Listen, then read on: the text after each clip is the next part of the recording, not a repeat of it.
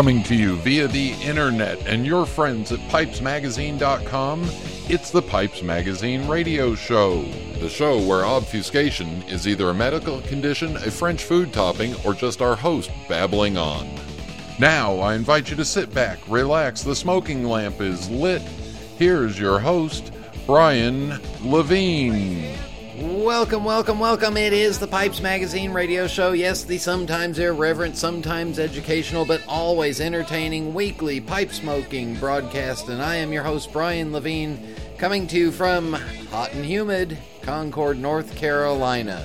In tonight's show, we are going to talk about smoking Oriental tobaccos. I've gotten through all seven and got my notes all ready for you. And standing by on the telephone right now, on hold, he can't hear what we're saying, but we're ready for him. JT Cooke is back, and we'll get through the rest of my questions, hopefully, maybe, and then uh, get him to talk about uh, driving fast at the end. Uh, and in music, uh, got a piece of music and a new uh, musician pointed out to me by one of our listeners, so that'll be fun. Mailbag rant, all that coming up in tonight's episode of the Pipes Magazine radio show. And I gotta say, I'm uh, I'm a little uh, sad. I'm a little tired. I'm a little excited, all at the same time. Uh, why? Because today was moving day for all of our merchandise. Yeah, all the Brigham products are now on their way up to Richmond, Virginia. The moving company came here and packed up everything today. They'll all be delivered up there to the Sutliff offices tomorrow. So it's kind of sad to look around the warehouse out there and know that it's all empty, but at the same time, it's also exciting because, hey, this new thing with Sutliff and Mac Baren is getting going.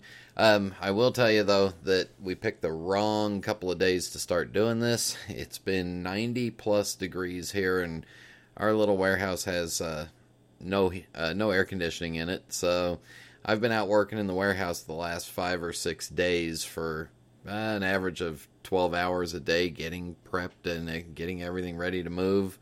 And I am tired from the heat. I mean, I am so tired from the heat that I don't even want to drink. That's how tired I am. But anyway, I did get a chance to get some smoking done for you, so we'll get to that in just a minute in pipe parts. Everybody sit back, relax. You guys fire up a bowl. Thank you to the Sutliff Tobacco Company, and here we go. This is Internet Radio. Italians have always been known for their aesthetic passion. It's their birthright, their legacy. And just like Savinelli, it continues to grow and evolve. It is ever changing. Milan, 1876. Achille Savinelli set out to change the way the world viewed smoking pipes, opening one of the world's first specialist tobacco shops. From one small storefront to a factory that delivered handmade pipes all over the world, the legacy he forged became one filled with success and prestige. Achilles' dream is carried on today by his family, who continues the Savinelli legacy. Each year, Savinelli debuts a series of new, forward thinking designs comprised of quality crafted pipes shaped from some of the best briar in the world. Behind every beautiful object, there's a story. Start your own chapter. Visit your local tobacconist or premium online dealer today. Cup of Joe's, a name you know, a name that you trust for all your tobacco needs. Exclusive pipes, pipe tobacco, accessories, pipe stands, and so much more. Cup of Joe's is the one place you can go and take care of every single one of your tobacco purchases. Fast shipping, friendly, professional service. One site, cupofjoes.com. And coming soon, their new line of Smoking Man pipes, cupofjoes.com. Quality products and extraordinary prices. We are back and let's start talking about those Orientals. All right, so here's what I did for the first round of it. I've taste tested each one individually. I smoked each one in a dedicated Missouri Meerschaum corn cob. Yes, seven corn cobs were sacrificed for this, but I'll be able to use them later for other things and I smoked each one about three or four times. Then I went back and I also grabbed one of my more moderate to uh, smaller size, sweeter smoking briar pipes, and I smoked at least a bowl of each in that individual pipe, cleaned it out in between each one so that I got a fresh taste of it. And overall, here's my notes. Not much of a difference between the seven. All right, the differences are some. There's a few that are dramatic, but the differences are very subtle between them. Let me go through in in the order of the picture that we posted on the forums or on the uh, page for the previous show when we talked about it. Uh, Kevin, I don't remember what show was that. Uh, that was episode 100, okay, where we posted the uh, picture of the seven blends, and from top left, the Izmir was a uh, was a very dry feeling and a finer crosscut blend. So I wonder if that kind of led to losing some of the moisture out of it.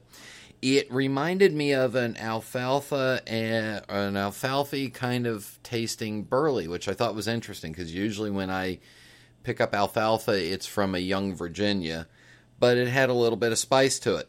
Um, it did burn the hottest of all seven of them, and once it got going, it had a really good balanced taste to it.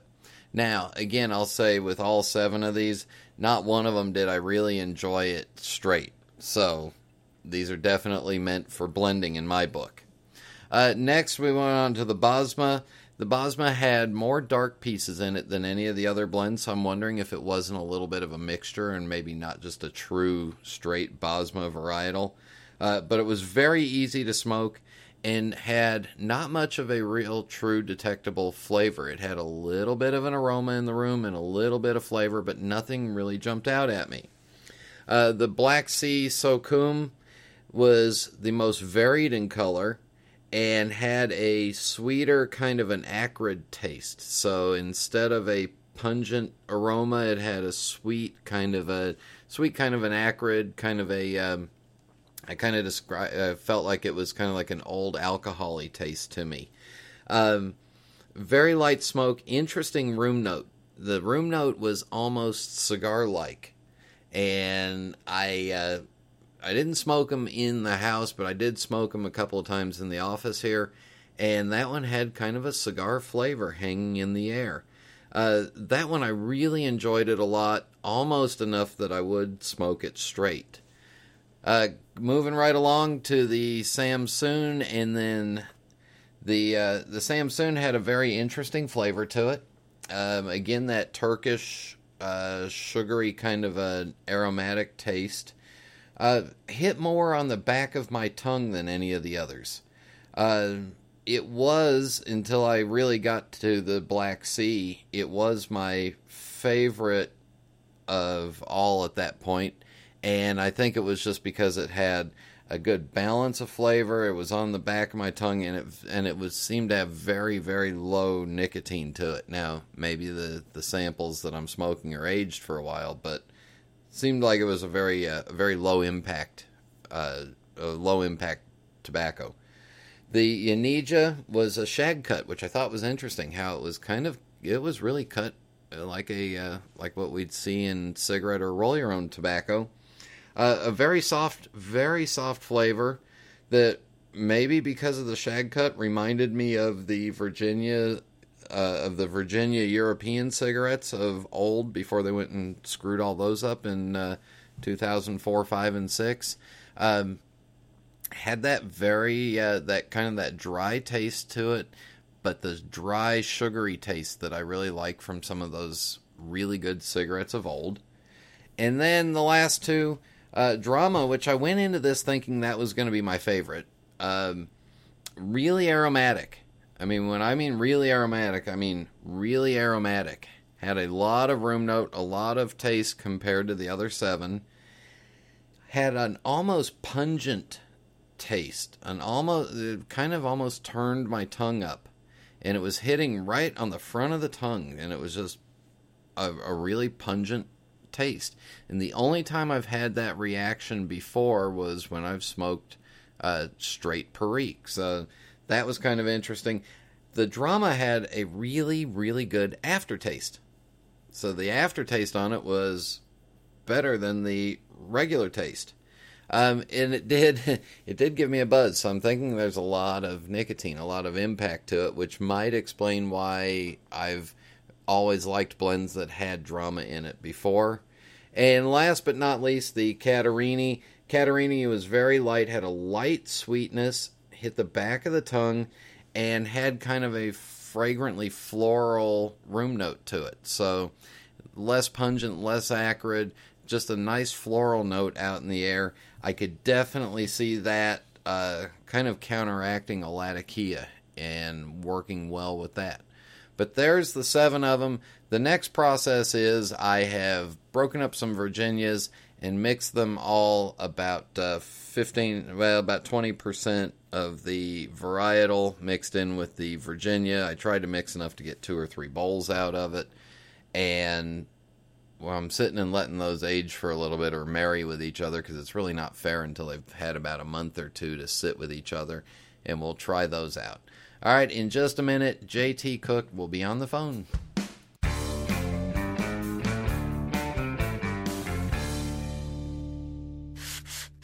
There's nothing quite like working in my shop or smoking my genuine Missouri Meerschaum corncob pipe, an American legend since 1869. It's the coolest, smoothest pipe I've ever owned. Check them out at corncobpipe.com.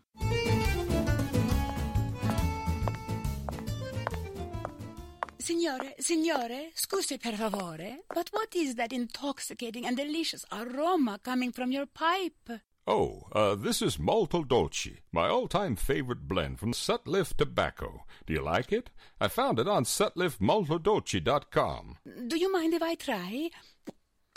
Oh, signore, this truly is molto dolce. So charming that you even speak my language as it is truly very sweet. just like you, I am sure. I can just taste the warm caramel and sweet dripping honey gushing through my mouth. Oh, and even better, the rich vanilla flavor plays so well with the other tastes over my tongue. It is like they are all having a giant playful pillow fight on smooth and silky sheets of tobacco in my mouth. Pure heaven! Mi piace moltissimo, mio amore. Can't you see it, signore? I can see it. I can see it. And signore, best of all, no tongue bite. Grazie un milione for the pipe, signore. Mm. Hey! Sutliff Tobacco Company will not be held responsible for any loss of one's favorite pipe customers may experience when smoking our delicious Molto Dolce blend in public.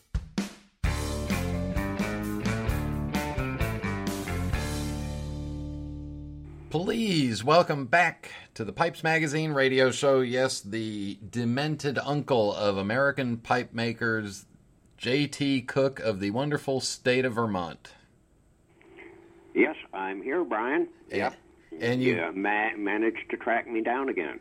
and you came back, so it wasn't that painful the first time, which is always nice. No, no, there there is an ointment for that.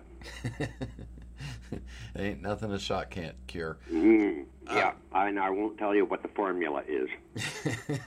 Nor will you tell us. Well, we'll talk about formulas that you won't talk about in a little bit. Yeah, yeah. But in the meantime, when we left off last time, you were uh, you were working for Barry Levin doing restoration stuff, and you started making your own pipes. And then we all know that uh, Barry Levin passed away way too soon. yeah. Uh, what what'd you do from there? Well, fortunately, I'd, at, by that time, uh, as things moved along, I the demand for more specific restoration work had had gotten pretty high, and I was doing an awful lot of stem reproductions, uh, all without the manufacturer's authorization, I might say which ended up being a problem.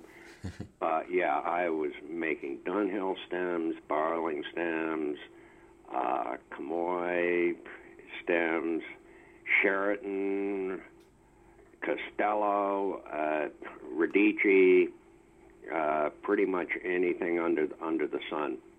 I was doing a lot of that. Uh, a lot of work, uh, not great pay. Yeah, people still thought that a stem was a five dollar afterthought stuck on the back of a two hundred dollar pipe. You mean it, it cost more than that? By Jiminy, it sure did. and nobody seemed to realize that it was an, a, actually a lot more difficult to make a stem to fit an already finished pipe than it was to make the stem and the pipe at the same time. So, yeah, but it again, it was it was a great education and really helped me uh, develop what it was that I was trying to put into a pipe. So it let me refine the the stuff that I was exposed to and hopefully take the, the best from all the different brands and combine them into my own, which you can see at cookepipes.com. Sign up today. and, and it also taught you how to live on not much money and very little food at the same time. Yeah, and how to how to shiver because when you when you shiver, you're actually moving, and it keeps you from freezing in place. yeah. Now, do I remember right? Did you sign? You signed a lot of the back of the stems. Yeah, at at one point, uh, began to notice that there were, aside from Barry, there were a few other players in in that that market of estate pipes, and occasionally a pipe would come up and it would go around to you know a variety of, of owners, and it would come back to us uh, through trades or whatever, and I'd look at it and go, oh, that's one of my stems on on there, and little digging, and we could find out that they were being sold as all original. So I made it a policy then and there that on the face of the stem I put a little R for reproduction because uh, I certainly didn't want to be part of anything fraudulent going on. So and those I of you at home with uh, with estate pipes, pull them out. Look on the face of the stem uh, that would that would butt into the into the tenon or into the mm-hmm. mortise, and uh, there might be a little uh, little signature there. Yeah, little R for reproduction. Yeah. yeah. I don't know if anybody else is doing that now. Uh, I don't keep up with that side of the the marketplace, but I, it, for me, it was it was important. Now let I'm, I'm going to jump over. I'm going to mention a few things real quickly here because I want to talk about the difference between restoring a pipe and what I call re engineering a pipe. Uh, and here's my reasons for this. Uh, number one, you have developed your own proprietary bowl coating. Yep. You have your own exact measurements for diameter of draft hole in conjunction with diameter of the air hole through the stem yep. and all that.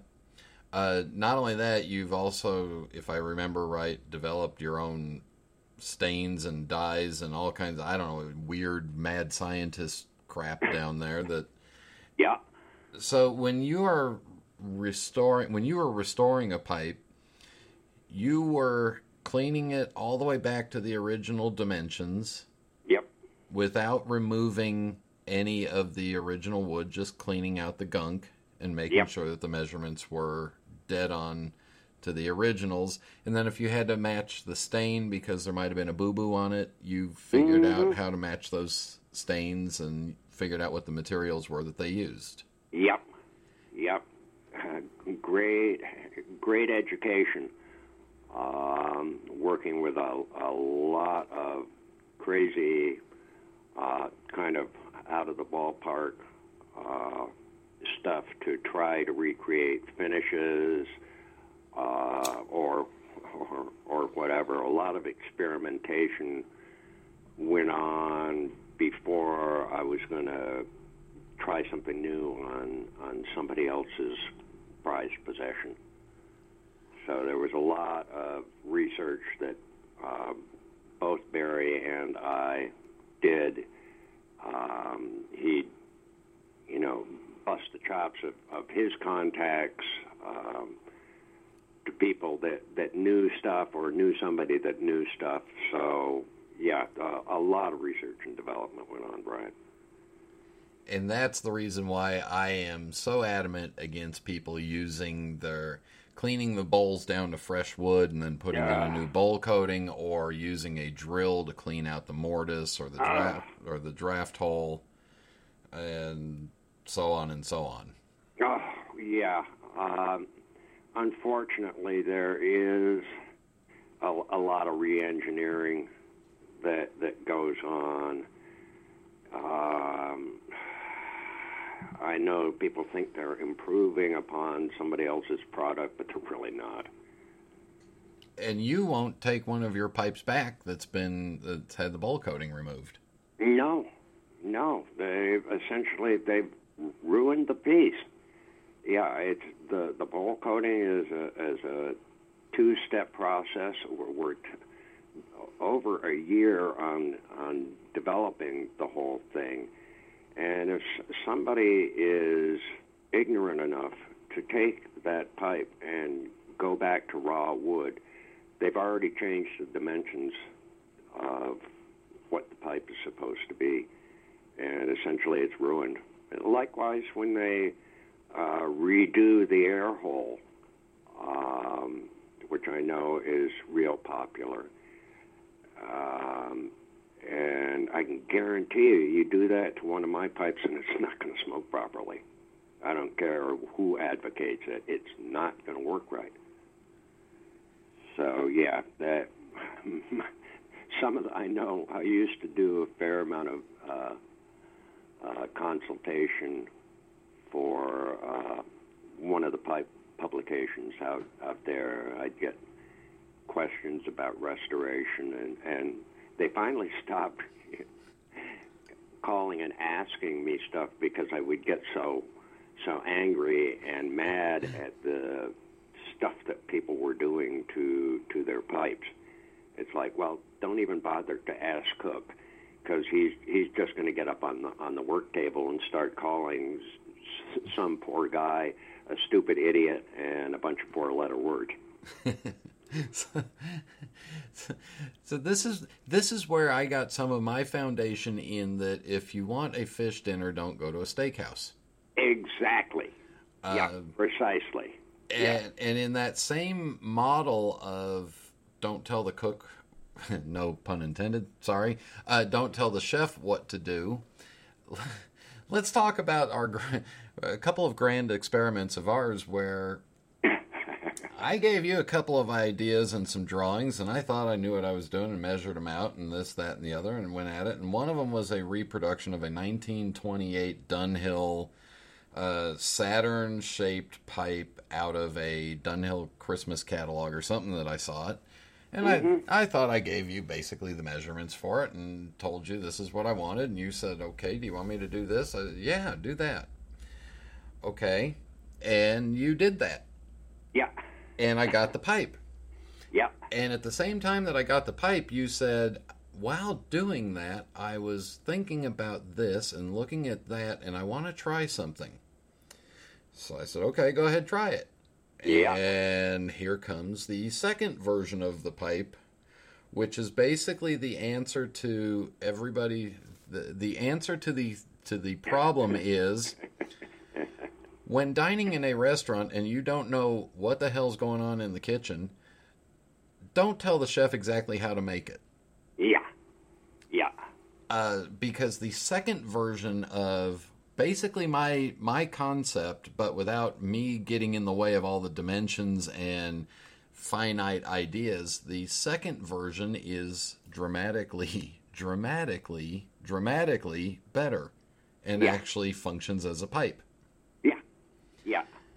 Yeah. The the original is essentially a sound idea and a reasonable design on its own. It's one of those things that first time around, it's like, eh, it's acceptable, it will function, but if you want to, if I want to take the design further so that the whole thing works as a unit, it's definitely got to be tweaked. and I still re- I remember I remember that that piece. I still have your your drawings, Brian, that you sent me for that, and the standing Dublin. Yeah, that one failed grandly. Thank you. Oh yeah, Yeah. yeah. That that went right on it, right on its face. But you know, there's only one way to find out.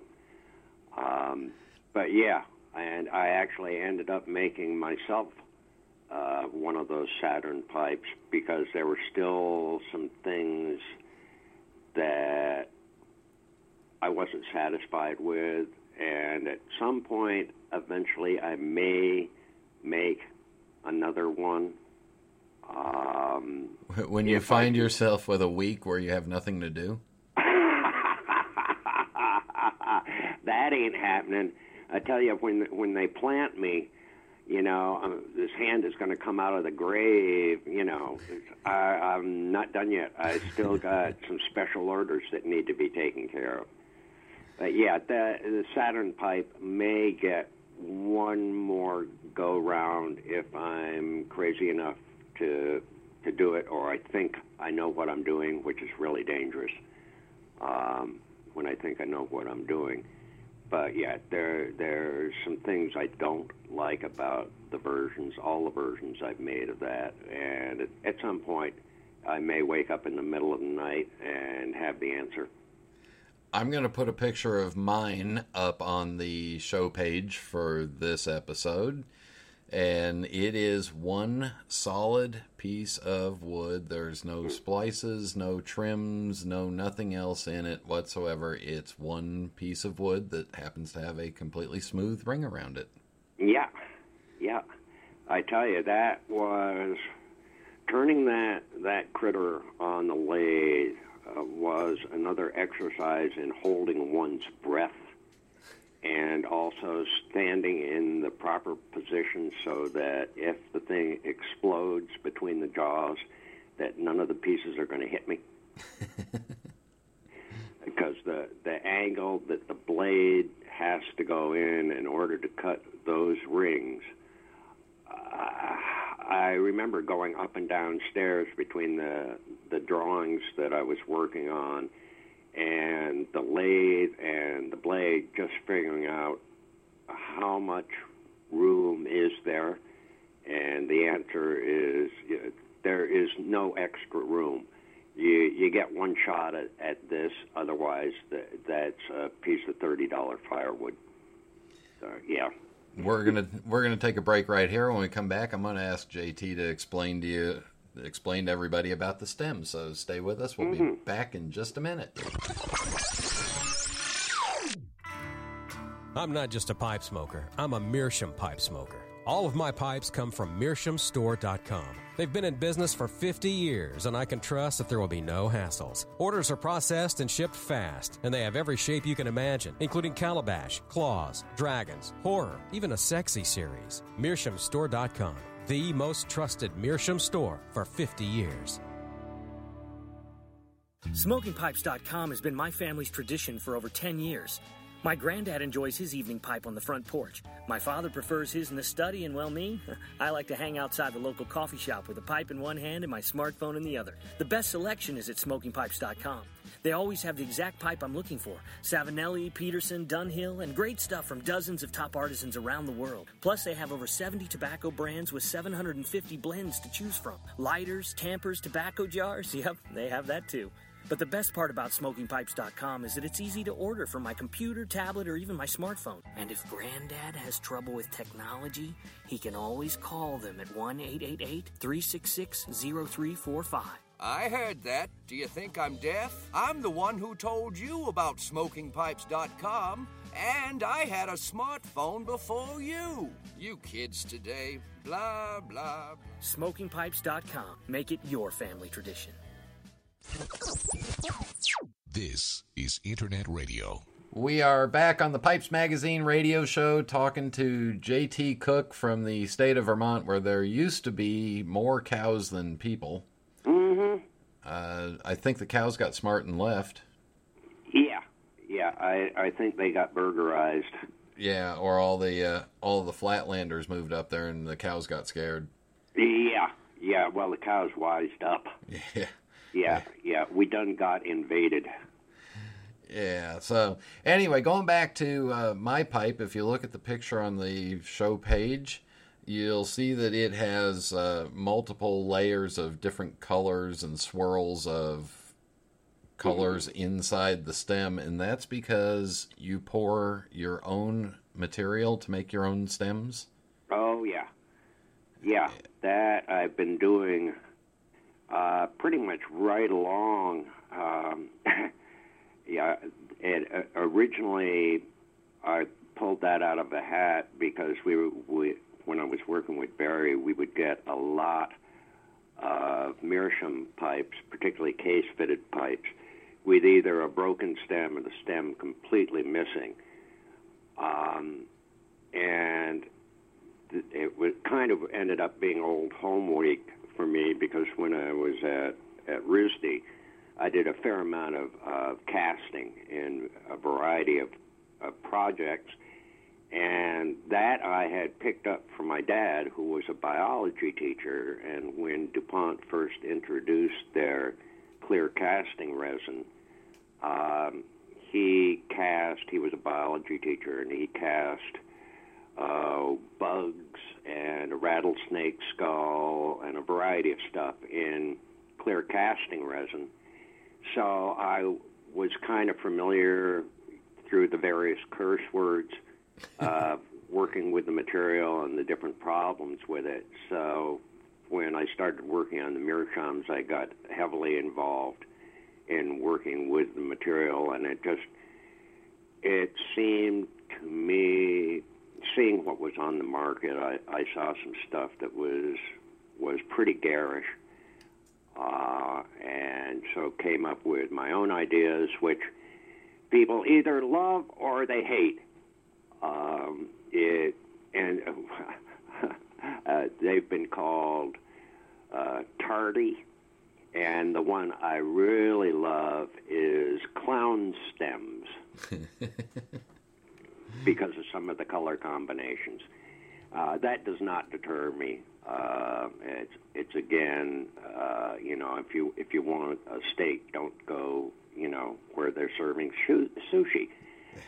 Um, so it's it's been fun to be able to combine uh, some of the classic pipe shapes with uh, a little more uh, creative uh, color work with with the stems.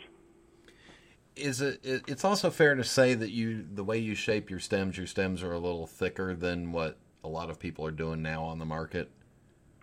Yeah, uh, it.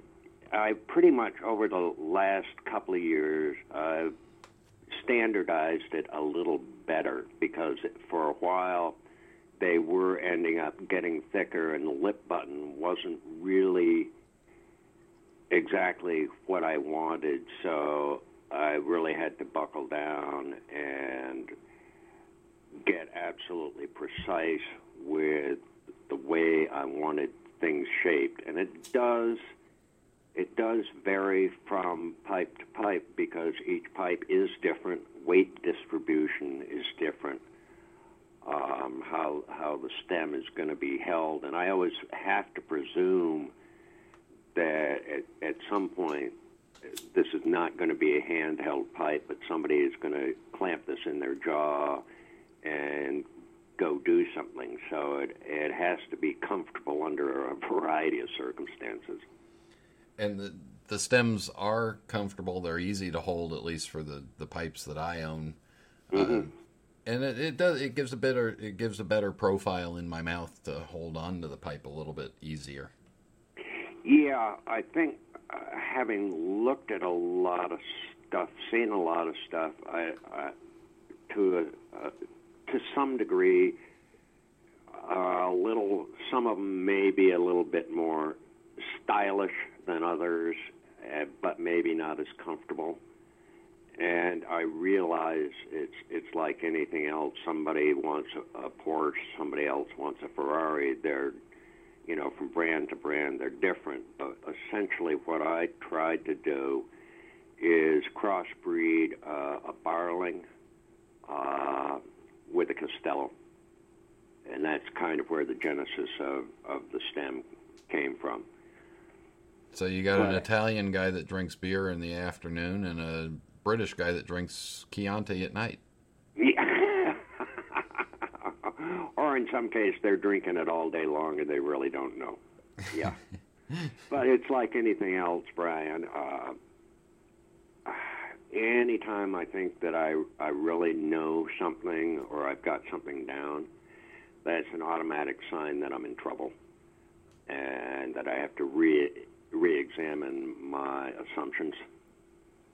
Uh, there's always room for improvement in in any area of pipe making, in every area of pipe making. There's always room for improvement. Um, experimenting should never, for me, should never stop.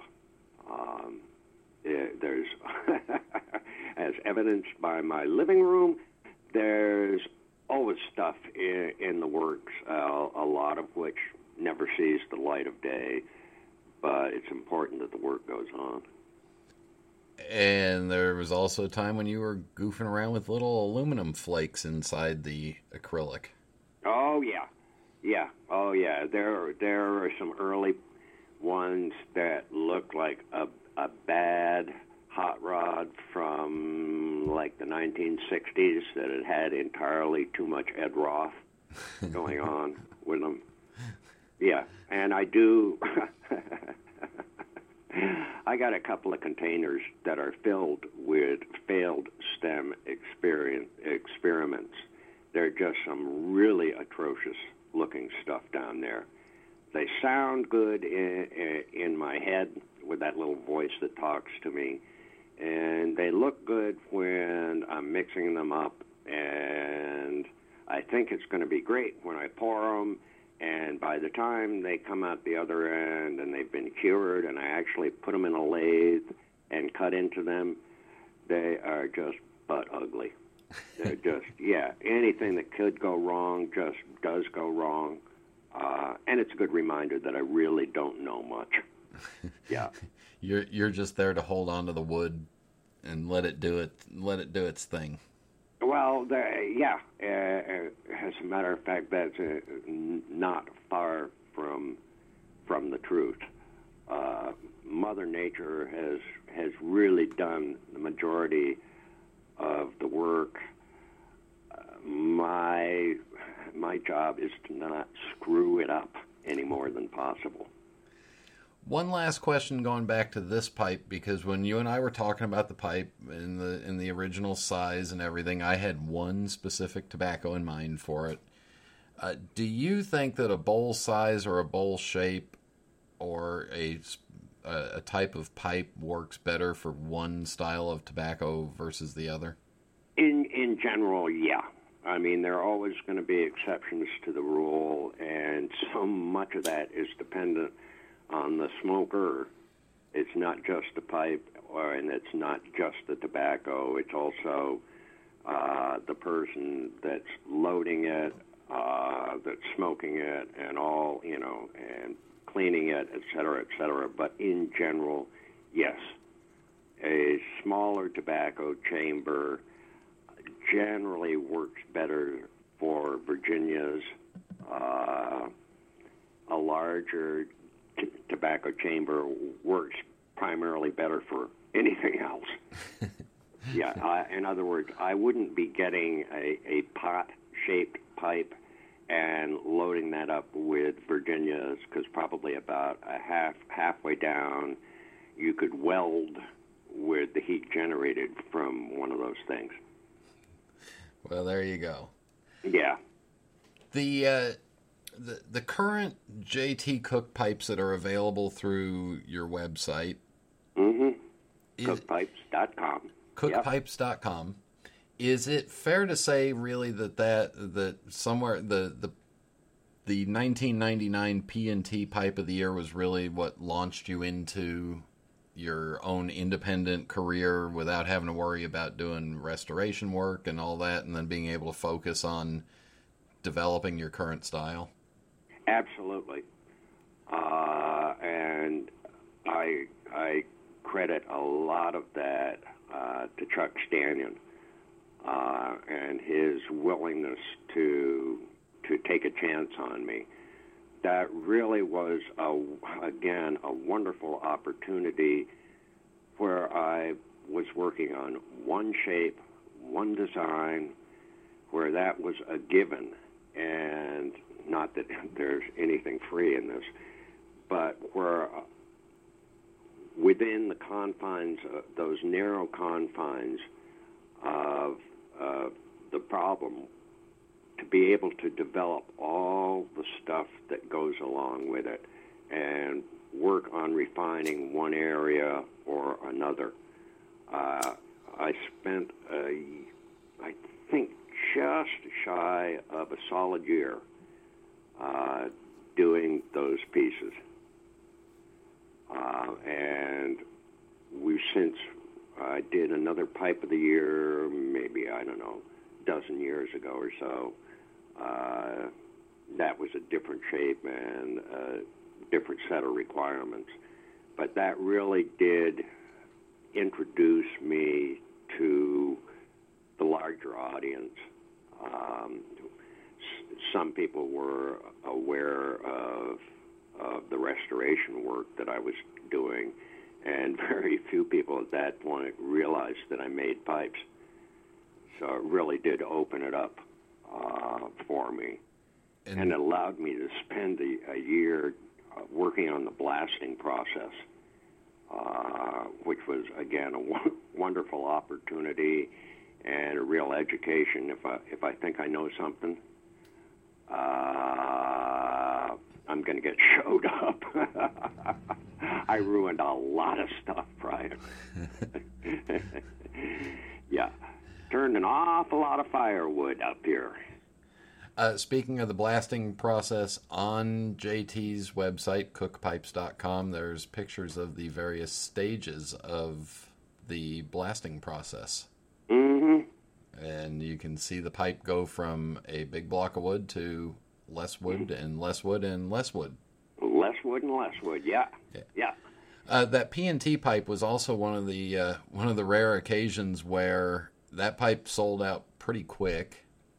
Uh, was two hundred and fifty to three hundred and fifty dollars for the pipe, if I remember correctly. Yeah. Yep. And nowadays, even on the estate market, you can't touch a used one for less than five fifty, six hundred dollars. So yeah, yeah. Uh, that yeah. that also helped elevate your uh, price to the point where you can you know like buy food. Yeah, which is a nice a nice thing. Uh, anybody that well, I can't say anybody. Uh, most people, if they if they get into pipe making and think they're going to make a lot of money, uh, they're sadly delusional. Eh, I let's put it this way, Brian. I really can't afford my own stuff. okay, I don't sit around here and decide, oh, Tuesday I'm going to make a pipe for myself. I think maybe once every two years I may make myself a piece, simply because a lot of experiments have built up, and it's time to put them all into one thing, and I better test it before I put it on the market. Uh, but yeah, when they when they spend the money on one of my pieces, we do take PayPal. Um, they're getting their money's worth. It's not an arbitrary price. Um, there are untold hours that go into to making these darn things. If I was smart, I'd be making smooth pipes and the sandblast or the blast would be a, a secondary market. I haven't made a smooth pipe in years, and I have absolutely no desire to, even though it, it takes much longer to make a blasted pipe than it does a smooth pipe. They're not even in the same league as far as, as man hours are concerned. So your uh, your desire for quality over quantity is now pushed up an average pipe into twenty to twenty five hours worth of work. Oh, at, at this point, it's more than that, Brian. Um, although, again, I don't know how many pipes I make a year. I don't want to. And I don't know precisely how many hours I put into a pipe. I don't want to. Um, it's whatever it takes to get it where it has to be. The it, the only way I can do this is to do everything I can at any on any given workday to make the best possible thing I can do. The minute you start cutting corners, or the minute I would start cutting corners to make more money or make more pieces, this stops becoming a passion and it becomes a job. And this has never been a job to me, and I don't want it to be. I don't care if it takes 30 hours to make a pipe or if it takes 50 hours to make a pipe. When I look at it, come when it's finally done, and I can look at it, even on older pieces, I want to be able to look at that pipe and go, I did the absolute best job I knew how at that time. So that's kind of the only way that I've been able to succeed. If if this is indeed success, I don't really know. You, you'll find out when you're finished.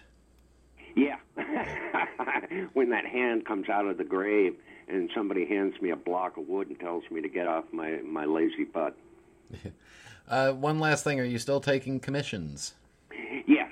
Um, go, if people go to the website cookepipes.com, there is a way you can uh, commission a pipe. I I will say that things are a little different now.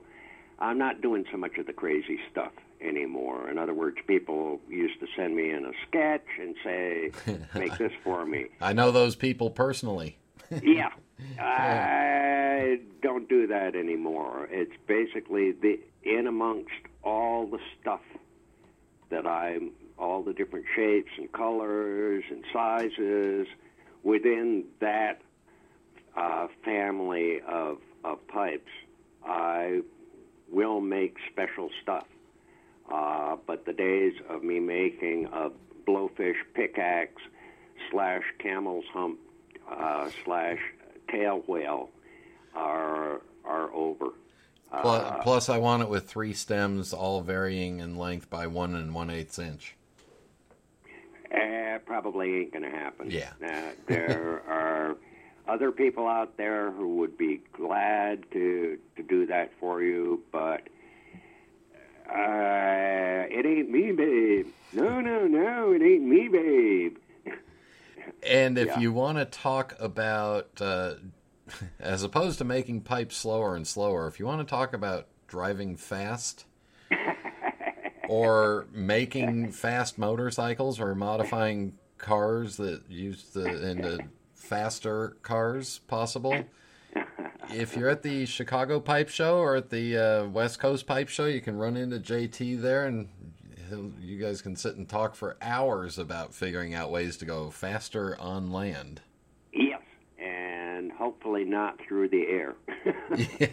Yes, Try to be avoided at all costs. maintain some rubber on the road at all times. Yeah, my days of being magnificent Mr. Toad, you know, it's got to have wheels, folks. Got to have wheels. JT, thank you again for coming back, and uh, glad I got to share some of my stupidity in public. And you've tolerated it for many years, so you get an award for something. Surviving, knock wood. Well, I do appreciate seriously, Brian. I did appreciate the the opportunity to to do this and hopefully clarify some stuff and hopefully confusify some stuff. And once again, you know, if, if people want to see what it's what it's all about and see how much fun one guy can have and actually get paid for it, uh, go to cookepipes.com and en- enjoy it because I certainly am. And I didn't once call you Jimmy Joe Bob the whole time. Yes, Brian Oh. Levitation. Yeah.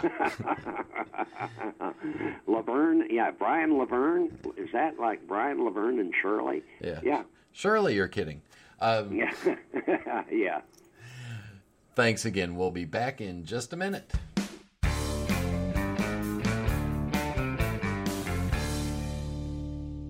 There's nothing quite like fishing at dawn or smoking my genuine Missouri Meerschaum corncob pipe, an American legend since 1869. It's the coolest, smoothest pipe I've ever owned. Check them out at corncobpipe.com. The year was 1849. Zachary Taylor was sworn in as the 12th President of the United States. The U.S. flag remained fixed at 30 stars. Edgar Allan Poe was found dead in Baltimore. Congressman Abraham Lincoln patented a buoying device, the only patent ever filed by a future president. William Bond was the first person to photograph the moon through a telescope. And gold was discovered in far off California. And in that same year, also in California, Henry Sutliff founded his small tobacco company in San Francisco.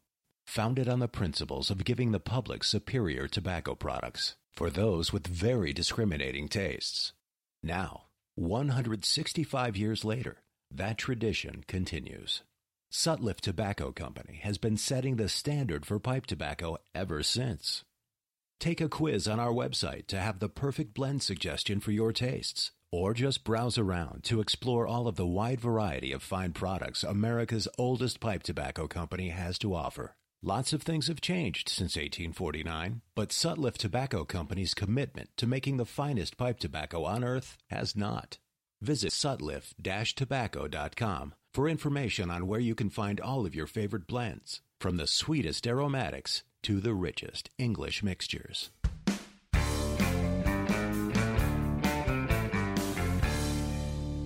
So, as you can tell, JT and I get along really well. I look forward to seeing him at every pipe show and hanging out with him and uh, occasionally catching up with him on the phone. Um, in a future episode, we will have one of uh, JT's songs from his band. We'll get that going for you. In the meantime, on music, uh, Pipes Magazine forum member Bill P. pointed out Dom Flemons, D O M F L E M O N S.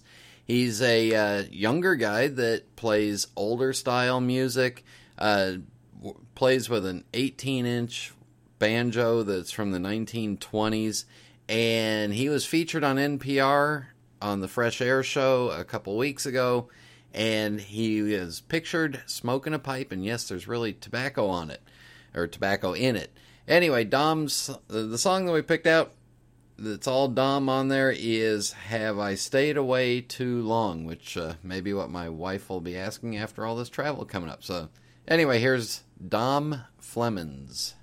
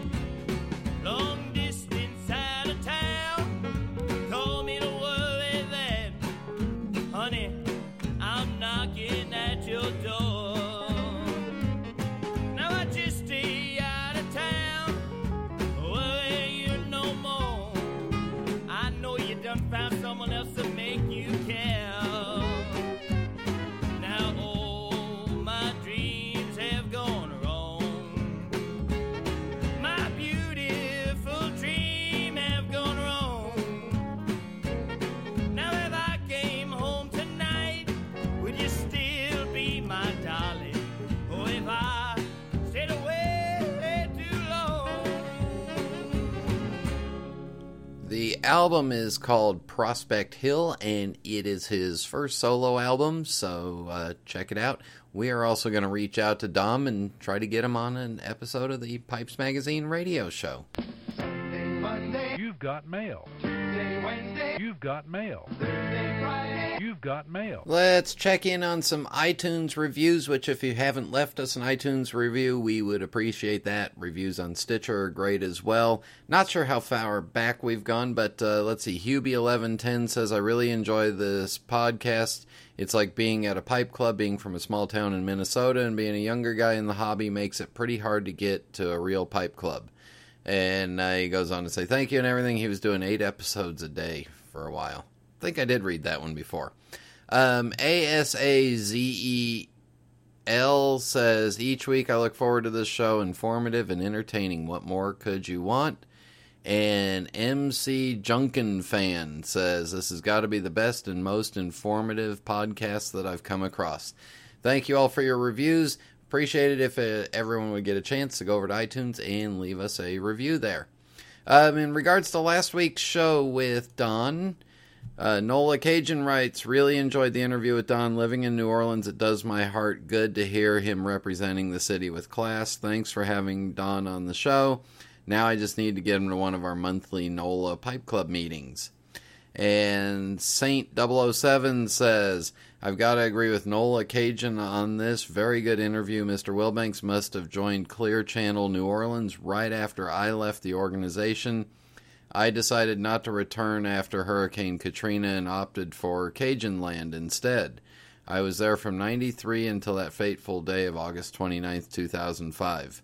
Uh, looks like one of Mere Queen's pipes clenched in his teeth. And Don, if you read this, tell Gina S. I said hello. She was my favorite sales peep when I was the GSM at WQUE. Uh, Timothy in Vegas says, excellent and fun interview. The promo spots were pretty good. I like the wine, tobacco, coffee analogy. I did too. Uh, also, our friend John Seiler writes Hi, Brian. Nice seeing you in Columbus. Bill and I visited the book loft in Germantown before returning to Pittsburgh. They went to go look at books. I looked at animals. Um, I have known of Don Wilbanks, AE5DW, for many years as he, I, as he like I, N3JPS, am also ham radio operators. Don is a regular contributor to Ham Nation and Newsline, both amateur radio internet uh, cast television shows. I also knew that he is a pipe and cigar smoker. Don's description of the Lorenzo is so good that I can picture him with it walking through a pipe show. He is definitely a good storyteller. This was one of your best interviews. You said so little, and the guest said so much. Thanks, John. Yeah, I agree. Though the better interviews are when I'm very when I do very little. Uh, rant. People are strange. Yep. Uh, Fred says I really enjoyed your conversation with Don Wilbanks, as my father in law is also a ham radio operator, and my wife used to work as a sound tech back when we were in college, so Don's anecdotes brought back some pleasant memories of my own. I also visited New Orleans for the first time last year and look forward to going back every time I hear someone, especially a resident, talk about it. Thank you both. Somewhat ironically, though, I wound up listening to the aircheck segment during my morning commute, and it reminded me of precisely why I started downloading music and podcasts in the first place. I haven't listened to commercial radio in nearly a decade, and I'm definitely not the target demographic for most morning DJs. Sorry, Don. You're a great conversationalist, but there's not enough caffeine in the world to get me to listen to the morning drive time radio again. Keep up the good work. Uh, let's see. Casey Ghost says the interview was quite entertaining. Don can really tell a story. The music was a hoot. Yeah, not much music. Uh, as for the rant, it reminds me of when God made us top dogs on this planet, that, that it was to some kind of joke on the rest of the universe. And Brian Fuel Pump says, Great show. I enjoyed hearing the exploits of Don. Radio has always captivated my interest as well. I've been a ham operator for about 20 years, and now it is one of the easiest times to get started for anyone who wants to get into it. The equipment is now cheaper than it has been ever before, and one can get started without breaking the bank. Sorry I could not get over to Ohio last week. I really wanted to, but half, uh, but have a big project going on at work as ham operators say 73s, and he signed it Brian KB9KPP. So apparently there's this whole secret world of people out there with initials and one number in them. Uh, didn't know about this whole secret world, but anyway, now we do. Uh, update on the Pipes Magazine radio show cruise, as I'm now going to call it. We are looking at September, the first two weeks in September. It's looking like the least expensive ticket will be about 500 and, $510 per person. Uh, $510 per person. That includes the, uh, with the, add the port taxes and the uh, gratuities on there. And you're looking at comfortably about uh, 650 to $700 per person if you are interested in the cruise, we're looking at four stops in the Caribbean.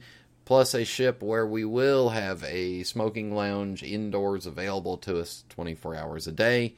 Uh, if you're interested, please drop me an email, brian at pipesmagazine.com. In order to make this work, we need a total of 32 people, 16 cabins uh, that want to go on the cruise can go on the same cruise, and we will have a lot of fun. I'm working on five or six uh, special uh, daily pipe club meetings that'll last for about two hours. We'll all have group dinners together, and it'll be a good time. We'll all go out onto the beach and smoke our pipes together, so it'll look like a whole parade of pipe people, or we can go off on our own. And spouses are welcome too. There's plenty to do on the ship, so if you want to bring your significant other with you, you go smoke a pipe with the uh, with the pipe people. Significant other goes off and does stuff on the ship. It's a lot of fun. Anyway, email me, Brian at pipesmagazine.com. If we can get to those numbers, we'll start putting it together in uh, more detail. All right, everybody. Rant time coming up next. Ack!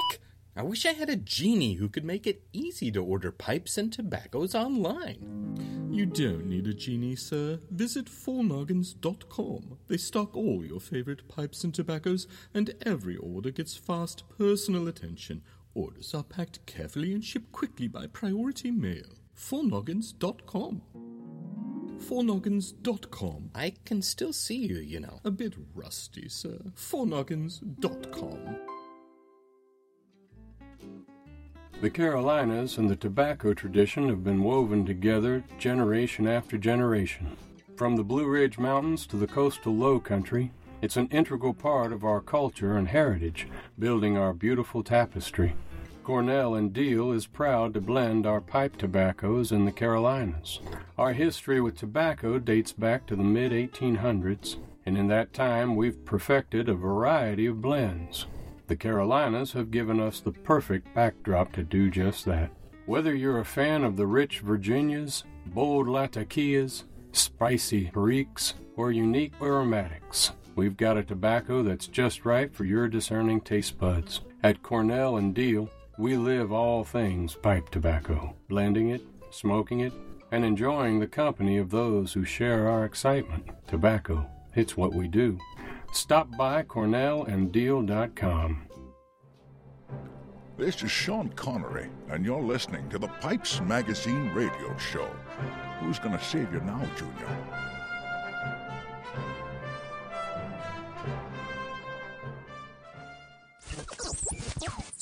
This is Internet Radio. Cowboy. Cowboy.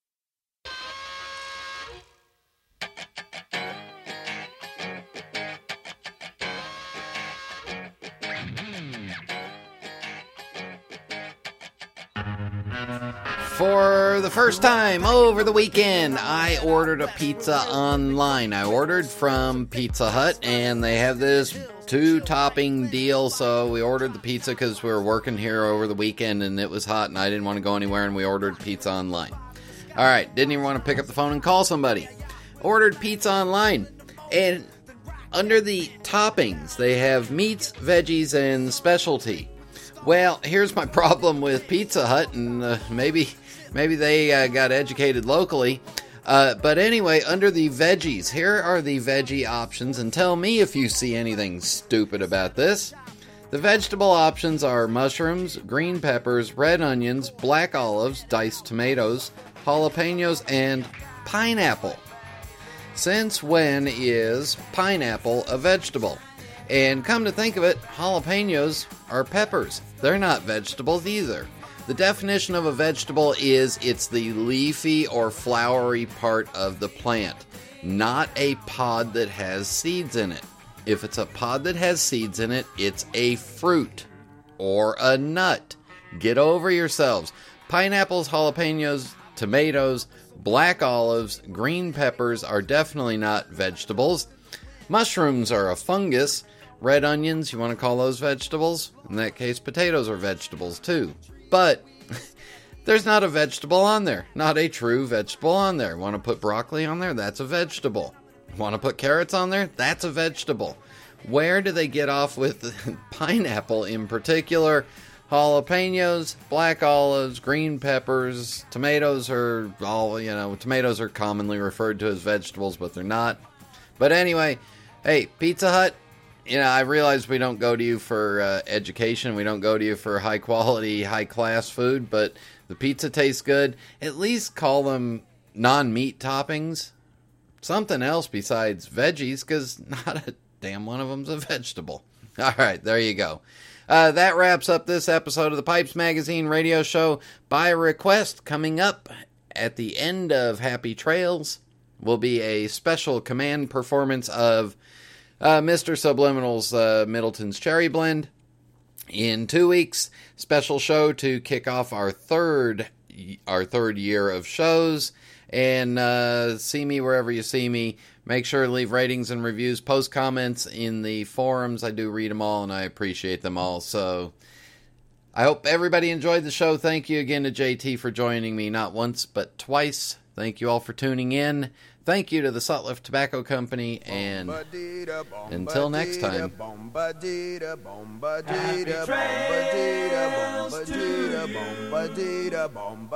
Until we meet again. Happy trails to you.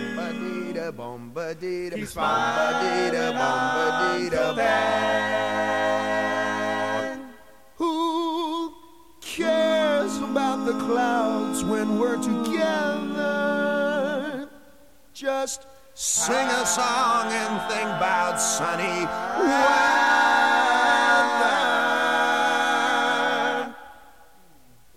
Happy trails to you till we meet again.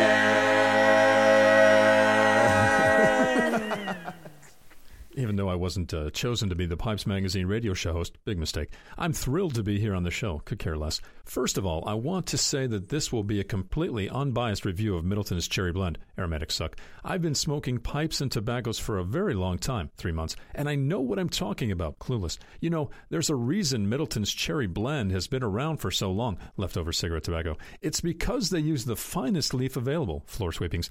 Cherry Blend is not your typical cherry mixture, horse manure. It is a finely crafted, cross-cut Burley, Virginia blend with a wisp of cherry, nowhere to be found, in the background and a solid upfront tobacco profile. Tastes like air. When you open the pouch, the tobacco is fresh and moist, propylene glycol. It lights easily and burns well, 10 relights. There is no tongue bite, completely seared, and the tobacco burns to the bottom of the bowl into a fine gray ash. Goopy mess. I couldn't think of a better way to spend an afternoon than smoking this blend, root canal. I would highly recommend Middleton's Cherry Blend, not my worst enemy. Celebrity voices are impersonated.